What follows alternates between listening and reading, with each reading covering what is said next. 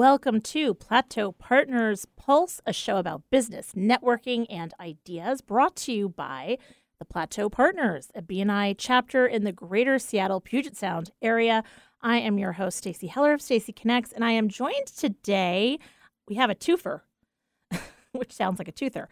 Um, I am joined today by JD Winnikin and by Julia Cannell. Did I say that right? Cannell. Cannell. I don't know why I always want to Cannell. Um, from Ask Airway Sciences for Kids, and um, this is kind of cool. JD is like an old pro at this because he likes to talk just like me, um, and Julia is the brains behind this here operation. So, oh, there's no doubt about that. so it's it's this is going to be fun. So, as per usual, we're going to start with the speed round, which by the way, fun fact for all of you avid Plateau Partners Pulse listeners the speed round was developed with JD at a Red Robin. That's right. In I'd Factoria. I'd forgotten about that. Right? That's right. That was that was a brainchild of ours once upon a time. I came up with this concept and I ran it past you and we did like a mock version of it and right. here we are. Here we are. So uh, but I've changed some things up. So since I already mentioned your names and your business, uh, childhood nicknames. Julia, for you, you go first. Oh, childhood nicknames? Yep. Uh, Julie. We weren't Jewel or Julie. We weren't all that creative. okay. well, my name is a nickname. I'm my full name is John David well. Kenneth, but so JD. But when I was, uh, I really wanted my own nickname. I, I didn't like the fact that my name was already a nickname. I really wanted to be called Sparky but nobody would call me Sparky. So like I floated a nickname and it sank. so wow. anyway, JD. which is which is ironic because I call you Sparky now. That's true. You kind of do, and yes. I don't, and I don't really mm-hmm. like it when you do. right, I know you did. Because usually, because usually it's when uh, is when something is not going right, and she's like, "Hey, Sparky, put yourself together." I totally, completely missed that. Complete disconnect. Yep. That's true. That's fine. Yep. Huh, okay. Interesting. Okay. Um, ask how long has it been in business, if you will, or in existence? Um, Ask has been around since 1992. So we are entering our 30th year next year. Wow. What yes. do you do for 30th year anniversary? Like there's like tin for the first year or paper or whatever it is. Right we're we're making that up right now. We'll do some big celebrations. We have a lot of airplane rides involved. So sheet yeah. metal. Sheet metal. Well, aluminum. but aluminum is already aluminum is already claimed by something, right? One of those anniversaries is already aluminum, I think. Yeah, I don't know. Maybe yeah. spark plugs. Okay. Yeah. so tell me about Ask. Now, you can either tag team and and go back and forth or Julia, you can take this one. Who who wants to take this one? I can I can tell the story, Julia, of, of where it started. Uh, certainly, it it started as Julia said almost 30 years ago. It was the brainchild of a man named uh, Bob Strickland, who was uh, he's passed away now. He passed away a few years ago, and uh, he was he was born. He's a black man born in uh, Arkansas in 1935, and so Jim Crow South, in pretty rural Arkansas. And upon completing high school, uh, he went into the Air Force and became an accountant uh, for the Air Force and had had always enjoyed flight and, and that type of thing, but didn't have the opportunities to to do that. And when he left the Air Force, he went and worked for the state of Texas again as a as an accountant and, and was was successful enough at it that he was able to retire, I believe, in his fifties. And he was one day with his with his son and was uh, they were building a remote control airplane and he realized that rather than sit around on uh, doing nothing in retirement, he noticed how much his son really got interested in how the plane flew and that type of thing. And he had this idea of, wow, we could use aviation and aerospace to, as he called it, to to trick uh, underserved youth into learning math, science, physics, those types of things. And by then he was in the Portland area, and so he started this nonprofit, Airway Science for Kids, to do exactly that. And it started around kids would do back then when it started, kids would take like sign a two year deal to work with the organization first to build um, remote control planes and learn all the principles of flight and that type of thing.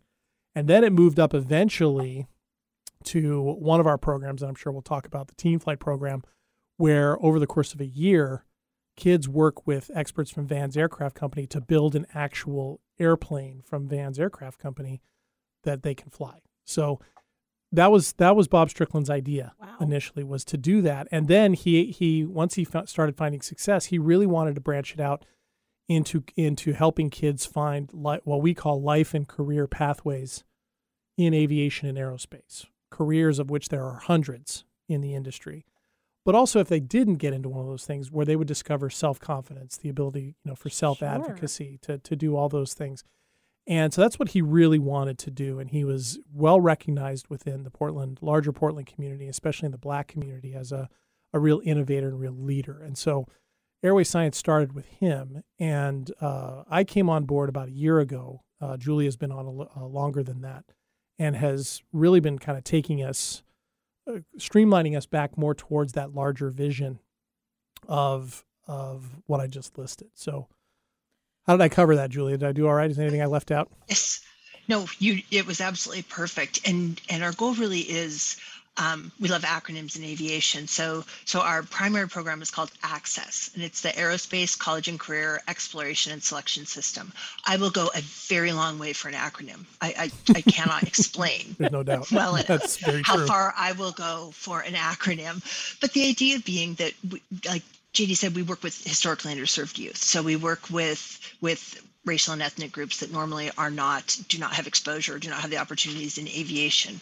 Um, females are grossly mis or underrepresented in in the aerospace industry. Um, students that identify as LGBTQ plus, students dealing with learning disabilities, or students living on low incomes. So normally the ones that like I said, wouldn't wouldn't ever have exposure to these opportunities. And we talk about all the different careers in aerospace, but what sets us apart a little bit from a lot of nonprofit organizations or a lot of STEM organizations that come in and introduce kids to something and and they have these great programs, but there's not the next step for them, is we always want to continue to be there for our students. So if a student comes in and they learn about flying and they're like, oh my gosh, I, I want to be a pilot, that's all there is to it, then we will stay with them until we get them into that career, whether that's helping them get their their basic flight time, getting them into college, whatever that might be. Mhm. And so we just it's and like JD said, it's not necessarily that everybody wants to pursue a flight career, but for those that do, we'll be there to support them. And if they want to do something else, we'll support that.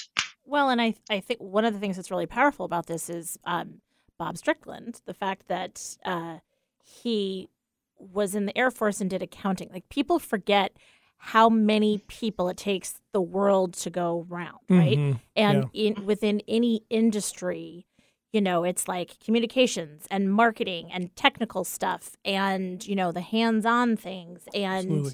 you know the numbers and like just the whole thing so you know it's brilliant that it's within this industry and there's a whole universe in that industry Well, and I would point out too, and Julie and I have talked about this. This is a this is one of the few guaranteed growth industries in the world. Aviation and aerospace is so big, it's out of this world it's out of this world. With with yes, it uh, is. it's taking flight, yeah. With with so many subcontracting companies and industries in it, that it is guaranteed growth. Mhm. You know, not, and because there's multiple sectors, because aviation has obviously the commercial aviation and commercial space get take the most attention, but there's also military technology, there's satellite technology, there's everything you need to run internal systems, HR systems, um, you know, health systems for these companies that employ hundreds upon hundreds of thousands of people.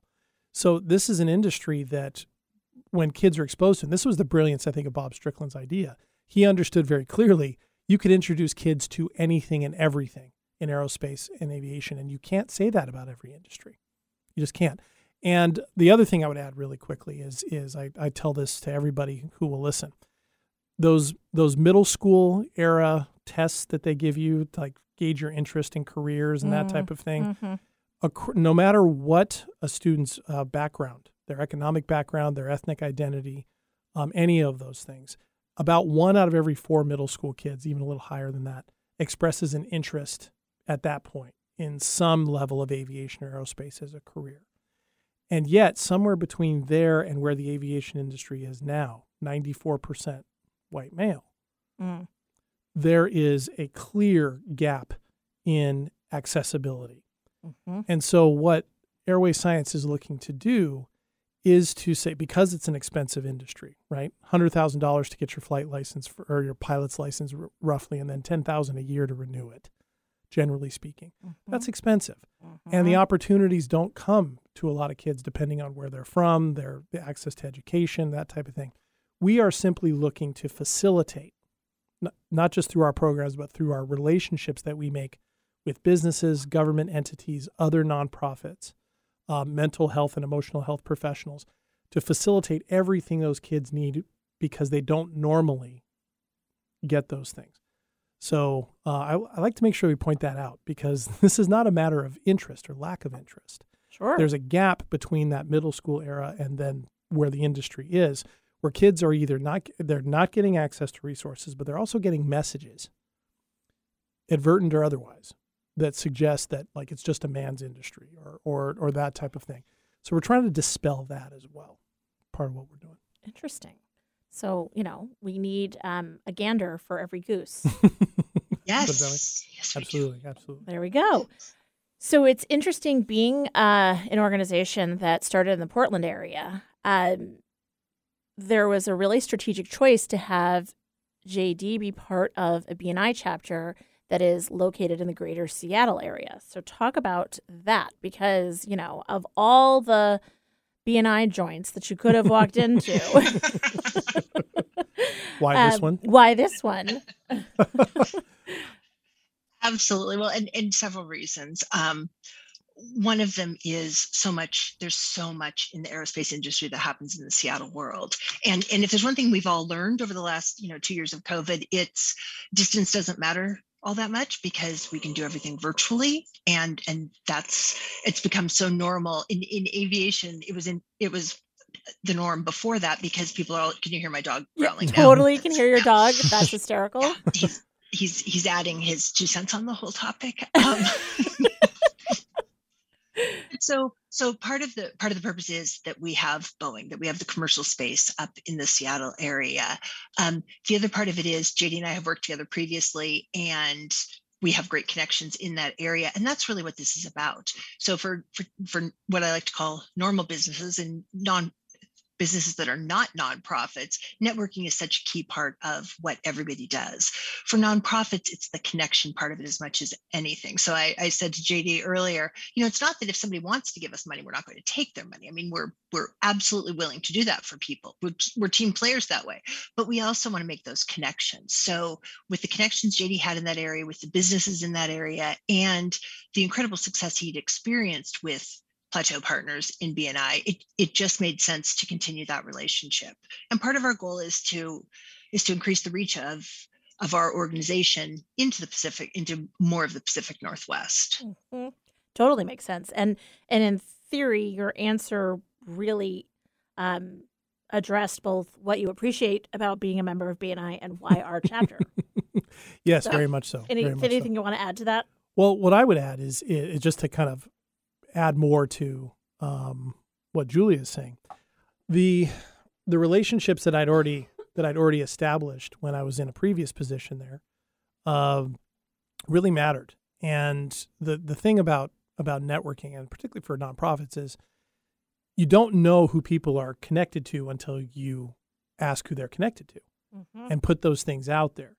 And you know, we were kind of playing with house money when I came on board. We had we had a program we were building and making robust in in the Portland area. And then it was like, well, we we know everything we need to do. We're steadily learning what to do, what works and what doesn't. And then we can take the best of what what's there and ask for it here, both to build it here and then to to support what we're doing in Portland. And it's worked it's worked well both directions. Um, and so the the positives uh, of staying with that chapter, they've really played. They've really paid off. I mean, it's it's been uh, it's paid dividends for us in a number of ways. I mean, the relationships that that we've established uh, through the chapter have been really important for several areas of our growth. I think. Oh yeah, it's been fascinating seeing, you know, who people know. You know, you'll ask for very specific things. And, I do. You know, people are like, "Oh yeah, I totally know somebody that does that." Mm-hmm. Um, excuse me, I'm totally choking and dying. It's all good. um, It's fine. right, whatever. So the words like, no, and trust are commonly associated with BNI. So what are three words that are associated with ask? And besides airway and science and kids, um, that are associated either with the organization or with either of you. I'm willing to be fun and flex. Go ahead, Julia. Um, well, with my dog, the word would be angry. Um, but that's we're not talking about him right now. So can you hear him growling in the background? Um, I I would say innovative, unique, and inspiring. We Ooh, we don't that. run our nonprofit like a normal nonprofit. We run like a business. Um, I spent the greater part of my career working for um, large retailers and as a, a manager. And so my business, I, I run this as more of a business because just because you're called a nonprofit doesn't mean you can't make money. It just means you have to do it a certain way. Um, but the more money we make, the more children we can serve. So that's that's the innovative. The unique part of it is there aren't a lot of organizations that just choose to talk about aerospace. Um, so so that makes us a little unique and inspiring because you hear the stories. It, I don't think it's us that, that are inspiring. It's the people that we work with. The current Mhm. president of our board of directors is an amazing gentleman, um, John L. Bell, who actually went through our program as a teenager.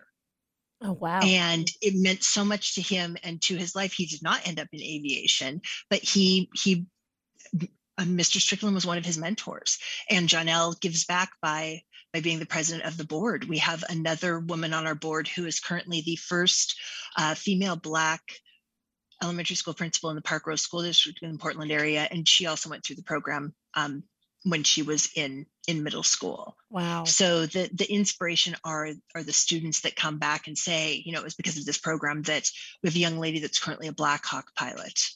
We have several students that are Embry Riddle studying to move on. Uh, JD mentioned Vans Aircraft. We have at least three alumni of our program that have gone on to work at Vans Aircraft. Mhm. So, So cool. it's you you really get to see the impact that it has on their lives. That's amazing. So I'm going to add another I word then impactful. Oh yeah, Thank you. All right. thank you. Yeah, we'll take that one. What about you? Yep. What are what do you think? Well, th- those are probably the official ones. Um, let's see. What would I add? Three that associated. Um, dynamic. Uh, we, as an organization, are willing to uh, to try new things. That, she mentioned in, innovative, dynamic, uh, cooperative. We have a whole team that makes this happen, and we're very we're very strategic in how we build the team, um, and we're also very inclusive we really look to bring together people of all backgrounds, all talents, um, all identities, however you want to describe it, uh, to pull us together. And the sum of our parts together are amazing compared. Everybody's got a number of individual talents. Uh, Julia has hired very talented people to work with Airway Science for Kids. But it's what comes out of the cooperation, the working together, and that all the things she mentioned, the innovation we've come up with some really unique programs and some really unique solutions to some complex problems. And it's um, it's something that we're looking as we expand it up this way, as well as uh, bigger plans than that. That people are beginning to notice as we're doing things we're doing things differently, and it works.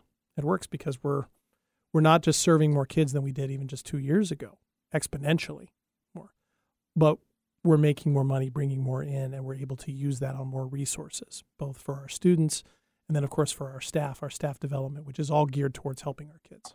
It seems like um, Ask has really taken the spirit of the Wright brothers, and I know technically there's other people that have done it and, blah, blah, blah, and the history of flight and all of that, but it's the whole spirit of like, gosh darn it, we're gonna see if we can get this thing to fly, and you know, so there's a with with aviation and space exploration and whatever, there's so much like MacGyver attitude to it, right? You know, some Yeah. spit and foil and gum, and we're Yeah. going to space, baby.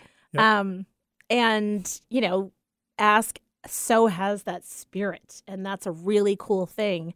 And people don't teach that enough, and so to give that to kids is so powerful. Just that, like, not the sparky, Right. it's not that so much as it is like the uh, what's the word I'm looking for? Um, Can't help you. yeah, I don't know. I'll I'll think of it. it it's scrappy, scrappy. Yes. There is Yeah. that. there is that. Yeah, it's it's it's Julie. It's like what we always talk about with um, failure, right? Yes. You know, um, no innovation has ever happened in aviation or aerospace without a lot of failure in front of it. You have to test stuff. You have to try stuff. Things have to not It's called work. an experiment. Exactly. And Mhm. and one of the one of the great things about Bob Strickland's approach that we've we've striven to emulate and build upon is that he wanted kids to understand that that not only is okay, it's actually a necessity if you want to get anywhere. You have to try stuff and have it not work to figure Mhm. that out. Absolutely. Yeah. So that's that's vital. All right. Well, the speed round is not so speedy so Well, far, you know. but Uh, um, yeah. but we're getting a lot of good stuff here. So, uh, what is something that maybe people don't know either about the organization or about the two of you? Oh boy, I'm frightened of this one. I'm going to let Julia go first since she's the boss. Okay. okay. So what people probably don't know about JD is he has a strange obsession with airplane crashes. Like those Mayday air crash series. Oh, He's yeah. never missed one. Like, yeah. mhm. Okay. You didn't know that, did you? No. Yeah. I you name it you name an airplane crash, I can tell you when it was, what happened, and what like the, the, final plane that report was. Disappeared Yeah. over oh, right yeah. MH, wherever. MH370. I'll tell you everything about it. I read about them. I, I actually, when I was 17, as a senior in high school in Southern California, I took some of my own money and paid for a weekend community college intro course from the National Transportation Safety Board that I actually forged my own signature to because I think my parents were out of town. And I went to to learn what it would be like to become an aircraft accident investigator wow. and it was pretty intense. It, it kind of drove me out of the room at 17 because they, you know, it's pretty scary stuff, and they they make really clear right. what it entails. You know, very graphic, vivid pictures. But I have, um, yeah, I've always been very interested in them, and I actually pitched an idea to Julia years ago that there needed to be a failure of flight museum somewhere, but it would be really depressing to the- go to, Right. But the day the music died. right? Right? I mean, Uh huh. okay. Yeah, Knute Rockne. Yeah. Um, you know the Yes. the importance of Knute Rockne. I mean, he died in was it a was it a trimotor that Knute Rockne it was a died in? Yes. And Julia always Yeah. tells the story that that led the way to the invention of the DC three, one of the most important, if not the most important, airplanes ever built. Fascinating. Yep. Okay. I see a podcast. Now, what I'll what I'll say about Julia, what I'll say about Julia that most people don't know, and I this is always one of my biggest brags on her. She was a foster parent for a number of years and was a foster parent to over 100 kids earlier in her life. Wow. 100. And then she adopted three of them. Wow. Which then I, I was I was 25 at the time. I just didn't know any better. So it's uh, That's underselling. Quite literally, you can do anything at 25. So I yeah, so I I yeah. wow. Yes. Good for you. That's Thank amazing. you. She doesn't And she doesn't share that, and so I always like to share it. well, I mean, then that's incredible. And your kids must feel then that much more special that you picked them. Yes. I mean, that's you know, like that's that's huge. So if they ever give you a hard time, remind them, I picked you. like I had a lot of people to choose from, and I picked you. you Um, were the ones. Exactly. uh, what would you say is the top most frequently asked question that you get about? to explain what we you do what. Well, just I mean, it's just yeah. people don't under no they don't understand. They have no idea what It's that basic we of a question. when- You do what? when yeah That's the you do what yeah Okay. Yeah. Well. because because our standard is we get kids into aerospace and and that just doesn't make a lot of sense. And then the next question is always why why aerospace? Well, and it just seems so easy. I mean, it's like Yeah. it can't be that easy, like Yeah. of an Yeah. answer. That's straightforward. Mhm. Okay. Yep. Uh, now for the favorite question. Well, it's my favorite question. I don't know if it if it's anyone else's, but you each get to share your favorite curse word. So, uh, ladies first. Yeah. Yeah. Oh, f- Great.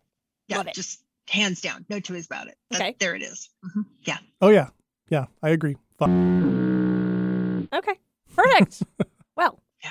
on that note, we're going to take a quick break before we go into further depth with Ask and JD and Julia. And uh, remember that as we take this break, keep in mind that our show is sponsored by other members of Plateau Partners. They're people that we like, know, and trust. And so we happily refer them and support them. So we'll be right back with Plateau Partners Pulse.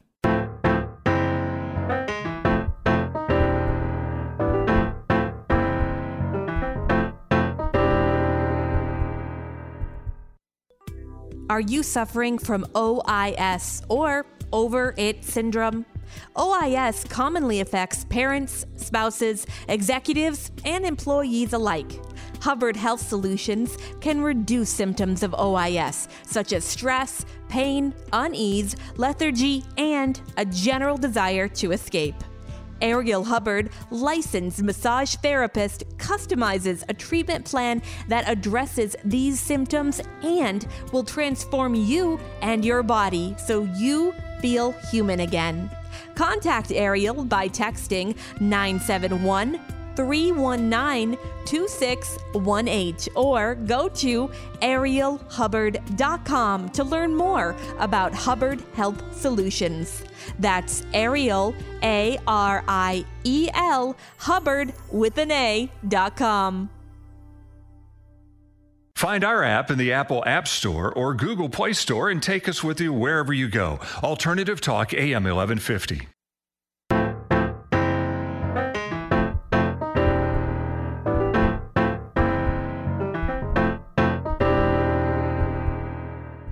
Welcome back to the show, Plateau Partners Pulse. I am Stacy Heller, your host. I am back with Julia and JD. I don't know, that was just like The cool, J's. right? Did you? Uh, okay, so I certainly want to get into the specifics and the programs that Ask has. You mentioned Access um, and other acronyms. Um, however, Julia, how did you get into this? Oh. Short short version. Short version. Um, my my dad was a pilot, and my dad had um, very short version had grown up in in really challenging circumstances. And when he was 21, someone took him for a ride in their family Cessna, and my dad ended up pursuing a career flying and spent 30 years as a pilot for Northwest Airlines. Um, most of it as a captain on 747s, and absolutely loved what he did. So I learned to fly when I was 16. Um, I didn't want to, he wanted me to, and I've never won an argument with my father. So I learned how to fly and fell in love with it at that point. So I went to college. It's what I studied in college. And then I ended up with those children I, I spoke of earlier. Um, and so I spent 25 years as a mom. And 10 years ago, when when the baby left for college, I decided I would go back to to doing something with aviation. So I started working at the Museum of Flight. Um, and I was stunned to learn that when I was in college in the 80s, 3% of commercial pilots were females. And um, as of now, it's still 6%. Wow. hmm So the first we we talk we still talk about the you know all female crew that it, like it's this big thing. The first time that ever happened was 1986. Wow. And mm-hmm. yet in 2021, we're still getting really excited because we have an all female crew. And so I just became really committed to doing this work again. And so I went back to college and got my master's degree. and I went back and got an MBA in aviation and just really started looking at how do we make more of an impact on getting underserved youth into this field. You don't do And anything so halfway, do you? No, I try not to. Yeah. No, she does Like not. she does like a hundred percent, a hundred kids, a hundred percent. She does. Like, That's right. She does not. She does not. wow, Yeah. that's amazing. Yeah, and I've I've said several times it's almost like I mean she was doing all that before she was in this job and it's almost yeah, I mean to me it's very clear she did all of that so that she could do this kind of work. So it's um the work that she's done academically around these questions has her in a spot where she won't ever claim this, but I'll say it. Um, she's one of the leading experts on how to do this anywhere, on how to bring more people, to bring more um, more diversity into the industry. And the challenge isn't the is the la- isn't the lack of ideas or know-how. It's getting the buy-in and showing that this can be done. Uh, because more avi- more and more aviation and aerospace companies are are saying that they understand that the need to diversify their workforces is going to not only going to be benefit larger society, but it's going to increase their profit margin. But as Julia pointed out, it's still a slow process Mm-hmm. right the it, it you know and so it's so interesting that she ended up in a position with all the know-how that she's got and all the experience that she's not just a leader in what Ask is doing, but the larger questions that Ask is trying to address. She happens to be the one who probably knows the most about how to do it. It's just getting more attention brought in. Right. I mean, like, do you have uh, a relationship with like Alaska Airlines, for instance? We, with Ask, we actually have chosen to work with, um, our, our early focus is on working with uh, business aviation.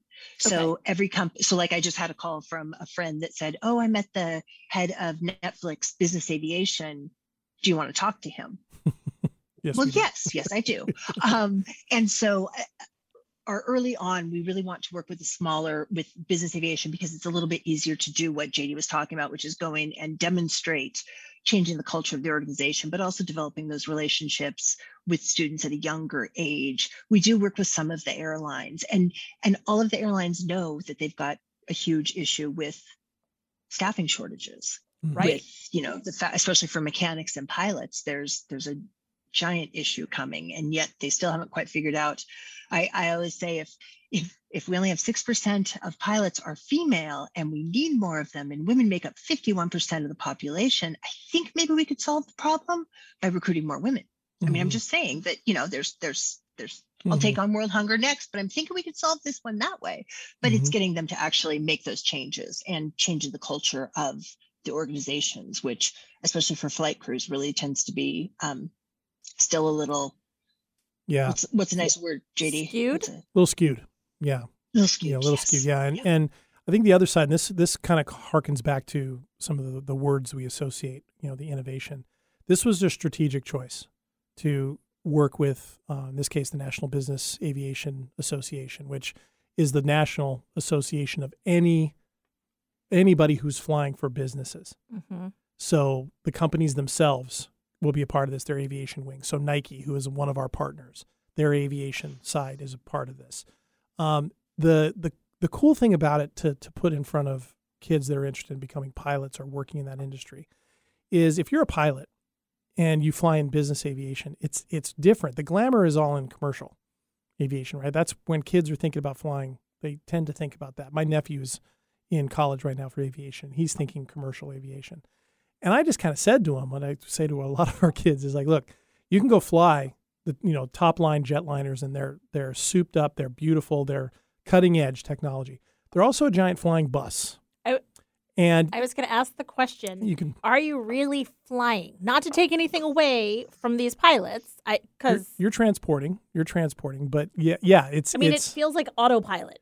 There is a lot of that now. You know, so I, what I put to my nephew was, and he's thinking about it. I gotta give I gotta give him credit. He's thinking about it. I put posited to him like you can fly a bus and it's a nice bus, or you can chauffeur a guy around in a Ferrari. What would you rather do? And the thing with business flying is you can fly anywhere. You can, and pilots love to fly different places. You can fly to more places, smaller airports. Um, you can fly multiple different types of planes and that type of thing. And the need is there. And the other side of the strategic side of this is what better way can we do as an organization to get these big companies, like she just mentioned, Nike and others, to see, look, this is how you diversify your workforce, just on one side of it. You know, Right. and those companies, as we've seen over the last few years around everything from COVID to uh, gay marriage rights, that type of thing, companies have a big say now in these larger questions. And when they get behind stuff, things happen. So part of so this was a strategic choice on our part because the airlines have their own stuff, and the airlines tend to be difficult to reach, Mm-hmm. much more so than it was as, as it turned out in business aviation. Is that all fair to say, Julia? Absolutely. Yeah. Yeah. It is. It's and and there's so many again so many careers. The other nice thing about business aviation is their schedules tend to be a little more normal because part of the purpose of having your own jet is you can fly your executive to you know Minnesota for a meeting and fly back the same day and because you're not going through TSA or driving to the airport or doing all of these things it's it saves so much time. And so it really from the lifestyle of the flight crews it's just a better option that way too. Oh yeah, I know somebody that was uh, a test pilot for Boeing for years, and he would go to like Guam to like test the plane in like heat. Then he'd go to like you know the Arctic Circle to test Mhm. the plane in cold. Oh yeah. And now he's moved away from that and he's a private pilot. Yeah.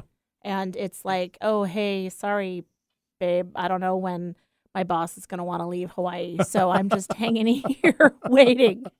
On I'm I'm on call, so I'll just be having a rum punch, but I mean, he can't because obviously Right. Right. his his Uh, boss can say like we're out of here. Um but you know, I don't know, like having a virgin rum punch doesn't stink. no, no, the schedule's much better. And, and when and when we focus, we, you know, we say intentionally life pathways and career pathways. Part of the process with Access and some of our other larger programs is the if we call it a career tree. You know, it, uh, students can take a look at the branches that are all the different aviation careers, and then if they choose one, they say I'm interested in this one or these two or whatever. We can then show them the way from the roots all the way up the trunk to the branches how to get there and um, but it includes things like what kind of life do you want to live? Do you want to be traveling around a lot? Do you want to live in a urban area? Mm-hmm. Do you want to have a family, you know, which requires more of your attention? Do you want how do you want to do this? Questions that they may not often get asked. Frankly, that not a lot of kids anywhere get asked, right? It's it's all about getting into the job. We're asking questions early on about how they want their life to look then- Quality of life. Exactly. And then showing them how to advocate for that and structure their approach to everything to do that. And what is so fun to watch is to see these students recognize that this is what's happening. Isn't that the greatest thing, Julia? To watch to see to see a kid come in going, "Okay, yeah, I'm interested in airplanes." And, and then when they suddenly realize that this is so much more than that. Yeah. To see that look, that is that's the money for us. That's amazing. It is one of one of the things that we do is um, there's the opportunity to take students for their first flight. So there's an organization called the Experimental Aircraft Association, and they do first flights for students, and they do them all over. Um, and so they do first flights for students under the age of 18, and and you'll get these kids that are you know middle school students so they can't act like they're too excited about anything or that whatever you know i'll go and do this they get in the plane that way they get out of the plane and it's it's a whole different student and you're just like and that's the moment Mhm. at which we got you Uh-huh. so Yep. it's yeah. the William Shatner moment. Yeah, William Shatner moment. Yes. Yes. Yeah. Like it will never I- it will never be the Yeah. same. yeah, I never want to recover from this. Yeah. And that's in and that's what he said, you know, the other day when he came back from space. And and that that's exactly it. And um it's introducing kids to that because it's that internal shift. Right? Bob Strickland's idea was you create those internal shifts by giving them different externals to explore. Mhm. And that's what leads to that that connection and that change. And uh, yeah. So let's talk about some of the programs that you have because um, there's the programs that have a longer commitment. There's camps. What's the age demographic? Um, you know, when is this starting? How old are the youngest kids that are participating?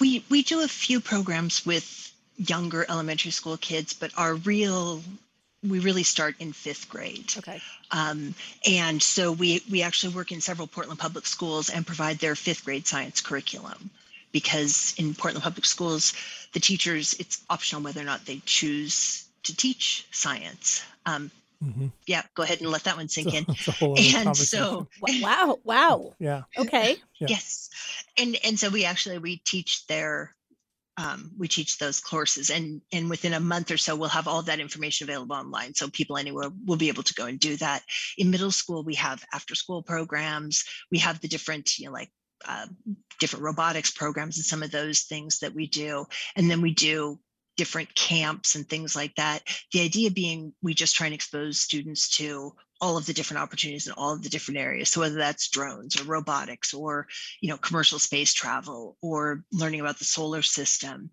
And then the program the access program really starts at about 14 and it goes clear through college and so with that program students come in they study they, you know they learn a little bit about these different topics and then we just continue to engage with them so we use things like kerbal space program um, to teach our students which is jd do you want to explain what kerbal is Yeah, Kerbal's a video game, believe it or not, but it's it's not your it's not like a Call of Duty video game. It's uh it's a very intensive uh, science based video game where um, the players get to design their own aircraft, spacecraft for specific missions and then plot the missions. Even things as ambitious as going to the moon, going to Mars. And yeah, they learn how to build all this and they go through, like we were mentioning earlier, failure. Right. right? So they have to test things out and and see and it's all built around the real science of of avi- of aerospace and aviation technologies around all of it and it's updated constantly for new material and new stuff like that. So kids can plan these things right. And the thing is it's heavy investment. So if a kid spends a lot of time building a building a, a spacecraft that they want to send to the moon and something goes wrong they have to start over again. It's it's you know they have to try it again. So they can go for a while and and have it not work. And it's meant to not only engage and and and teach kids how to do this but to really internalize the effort that it takes the concentration the patience the recognition of failure is going to happen and then the need to get up and start again because the mission what you're trying to do is the most important thing. This is a new thing that I'm completely obsessed with, and um, this whole idea, you know, with uh, my kids now launching into life and whatever, and I keep talking to them about this idea that, you know, life, anything that you do that's worth doing, it's like what scientists do as experiments, right? And you have a hypothesis, and you're like, hey, this might be interesting, and you try it out, and it fails miserably. And so then you change a variable mm-hmm. and Mhm. you keep going back. And then you're like, actually, this just isn't going to work. So now for a different outcome, I'm going to try something different. And it's, Absolutely. it's, you know, so many of us are focused on the, the outcome, the successful part, and we forget the process to get there. And so the Mhm. fact that this game is Yeah. teaching the kids that that isn't a failure that's a successful experiment you learned that that won't work right like somebody has to figure out that the plane isn't going to work because before you before you put people before in you it. put people in it Yeah. like that's a successful experiment And I think, and Julia, it's a good teamwork game too, isn't it? I mean, it it It is. It, it shows that everything in aviation is done in teams. Aviation and aerospace, everything's done in teams. You could have somebody who comes up with the initial idea for a moon lander, but it's going to take a lot of people to develop it and to to try it out. And there's always so there's everything is in that. It's learning how to communicate, learning effective teamwork, um, learn you know learning to say you're wrong. Okay, that my idea didn't work. That one did work you know to to look at the larger picture. All these life lessons that no matter where you are whether you're a kid an adult a parent you want people to learn. And that's and kerbal does that. And so we have and we have a really good relationship with them a very uh, very special unique relationship with them that they've given us um, a lot of leeway to use the game. Is that is that uh, fair to say Yeah.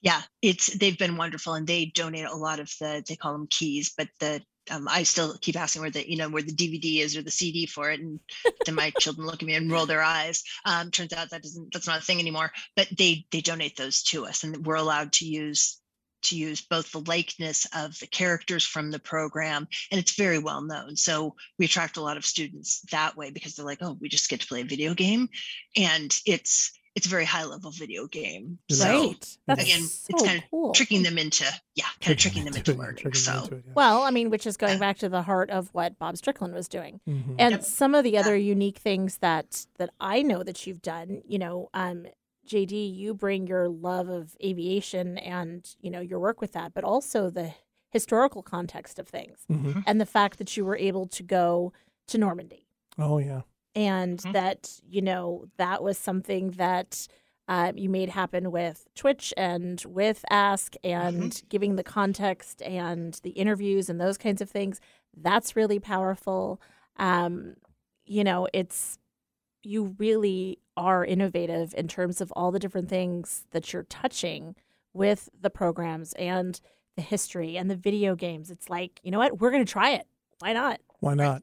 Yeah, and, and one of the Yeah. things that, that COVID COVID kind of hit us a little bit hard on, and, and we're trying to to to do more as it hopefully moves away moves away. Uh, Julia was doing a lot of virtual field trips. Uh, you know, taking people to taking you know Twitch streamers down to where was it in Arizona? You guys went the uh, Pima. Yeah, oh, we to went to, the um oh, what was the Space Fest? Yeah, We Space to Fest. Space Fest. Space Fest all of the. Apollo era. Yeah, all the. Apollo era astronauts, and got to got some of the Apollo astronauts to play Kerbal with us. That's cool. Yeah, it was Okay. fun. Next field trip suggestion. I just got back from New York and stayed at the TWA hotel. Yes. Oh man, you have no idea how big of a deal this is with Julia TWA Yeah. because Yes. of guess who started it? Because- Do you know who started it? Um, the two names there's the Hughes wing, and Howard then Hughes? there is the wing of like Eero, like the the designer of the space, like the actual architecture. Oh yeah, I don't know There. who that person. Yeah.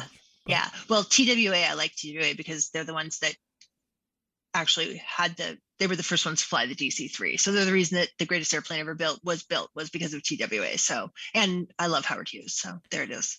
Well, Yeah. I will tell you that like one of the bars that they have there, besides the sunken lounge and all of these different things, they have a little plane, Connie, It's a Connie a Connie. Oh, stop it. constellation. And Yeah. okay. And you know, they have the cockpit and all that stuff there so that you can see kind of what it looked like. And then in the back there's a bar and there's all these little seats that you can sit in and the whole thing. Oh, So yeah. I think that that's a field trip to talk about because they've really brought a lot of the historical elements. They have all of the the outfits that people wore, the pilot and you know the the Mhm. I don't what do we call them flight attendants, Mhm. um, Mhm. you know, and just talking about the whole history of it. And again, it's the commercial piece. Um, however, it's a whole thing. Right. It is. Yeah. It is. And, and the history side's pretty important too, Julia. Yeah.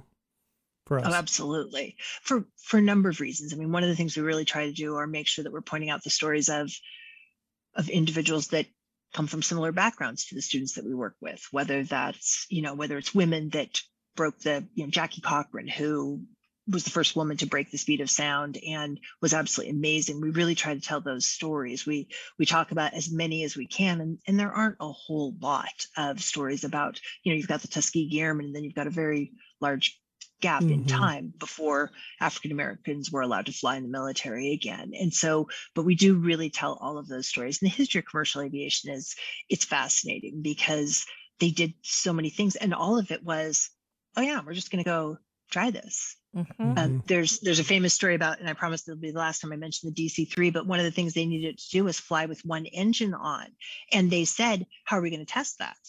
And the head of uh, Donald Douglas said, "We're going to build a plane and try it." they didn't have computers. This was 1934. They were going to build an airplane and see if it would take off and not kill them when they flew on one engine. I mean, Yeah. they just Like so who's the they- person that like that's the person that tries out the roller coaster the first time. It's, it's a special breed. Yeah. Yeah. yeah, that's amazing. Yeah. It really is. So where does where does Ask get its funding from? we get our funding from both um, private donors and corporations, and then also through different contracts. So we contract with the Oregon Department of Education. We actually, when COVID began, we started contracting with the Oregon Health Authority um, to get information out to the families that we worked with. And they supported the work that we were doing. So we would just do what we did. We would continue to work with students, but then we provide COVID information with that. And so our funding comes from a, a number of different places. And then some of the programs, like the one program that, that JD mentioned, Teen Flight, where the students go in and they build the plane. We actually, they build the plane and then we sell it. And then we buy the next kit to build the next airplane. So our funding comes from a number of different locations. My goal really is to get us to the point where we are, we're sustainable through our corporate partnerships. So we're not grant writing and fundraising and doing those things in the traditional way, but that we're really working in partnership um, to fund the programming. That's amazing. And I know you have an annual auction now. Uh, we, yeah. we do. Yeah. We do an annual fundraiser We every have an year. annual fundraiser. Yeah. In the fall. Yeah. which is amazing. And um, I'm gonna I'm gonna let you plug it a few times. Share your website, how people can find information. We still have a few more minutes to talk, but I want to make sure we take the time to do that. Yes. And and so on all social media, we're Airway Science. And for the website, it's airsci.org. So A I R S C I dot org. Okay. and you can contact us that way. Um, there's there's a contact form on the website. You can sign up for our newsletter to keep up with what we're doing, and then we have a bunch of activities that you can do just online. Mhm. Interesting. Okay. Let's take a really, really quick break because we only have like five minutes left. Um, so I want to make sure that we touch on everything. So keep listening. Uh, this is Plateau Partners Pulse with Airway Science for Kids. JD and Julia will be right back.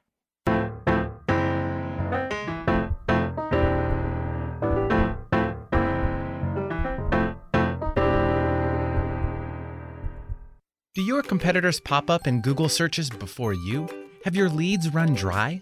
Fingerprint Marketing helps your business get found and stand out online, not as just another choice, but the choice.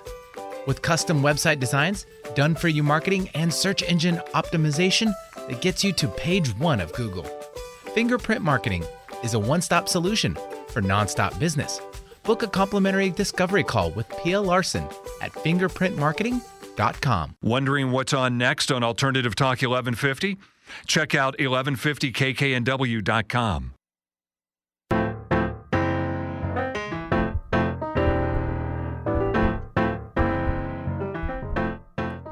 Welcome back to Plateau Partners Pulse.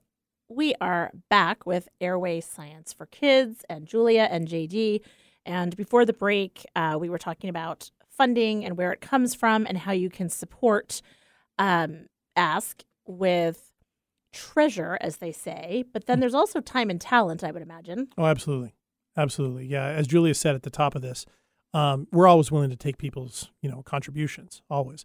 But it's it's it's connections. It's that time and talent is also big for any nonprofit, and it, that's big for us as well. So there are volunteer opportunities, um, and we can get pretty innovative with them. You know, um, even for people that are up here in the Seattle area, outside the Portland area, there are options. We're always looking for know-how. We're always looking for experts in the field, some way, shape, or form that that we can interview and do short recordings, so we can put those in front of our students. You know, if it's a engine mechanic, we can do a short interview with them and have them talk about that. Mentorship. We always are looking for people in the field who'd be willing to work one on one with a kid or, or give them advice on what they did or what they should do. Um, and then we're also getting we're getting we're creating some fun things, some fun opportunities. One of the things we're doing with our going to be doing with our access students is we've we've learned from a lot of our connections that that a lot of colleges and universities will teach people about teach students about the technology of aviation, but not the business of aviation. And so we received from a number of quarters some advice or some a plea in some cases. Please teach the business of aviation as well. And so we hatched this idea that we're developing right now to have our students develop their own airline from scratch. Everything from the, its name, its logo and colors and its marketing, its website, the types of aircraft it's going to order, Oh my gosh, can I play? how it's going to how it's going to how it's going to train its pilots, where they where are they going to go, so their route maps, um, how who are they going to compete against, how are they going to protect themselves from hostile takeovers, all of that. And so we're putting together a small board of directors, quote unquote. Um, in fact, some BNI people have already volunteered to do this. I'm now throwing my hat. in. You throw your head in to to be the person like Shark Tank style, where kids can bring certain portions of what they're doing and answer questions and, and that type of thing, uh, because that will teach them the business not just of aviation but the business of business. So it's Oh again gosh. all fitting with those things. We're really excited about it. Um, so that's something that's in development, um, and we need vol- we would need volunteers. Anybody who's interested, for example, in any component of that, who's a website developer, a marketing whiz, we would love to know who they are and connect with them. We would consider that volunteer time. That's amazing. I Yeah. love that. And this seems to be a particular industry where people that are in it have a passion to share it with others. And so They do. it's a amazing opportunity to to do that with these the the time and talent piece. So I want to make sure that I have enough time to let you once again share how people can find you, connect with you, um, volunteer with you, donate. airsci.org, A-I-R-S-C-I.org. That's our website. There are links there to everything from donations to volunteers to activities, uh, upcoming events. That is the place to go. You can also um, email directly at info at airwayscience.org uh, to get more specific questions answered, and that goes right to the top, right to Julia. Woohoo! Thank you, Julia, for being a guest. Thank you, JD. Oh, thank you. So amazing. And remember, folks, if you want to learn more about Plateau Partners, you can text BNI PP info to 55678. You can find us on Facebook or Instagram at BNI Plateau Partners. Thank you to you both for being on this episode of Plateau Partners Pulse. Thanks. Thank you, Stacy.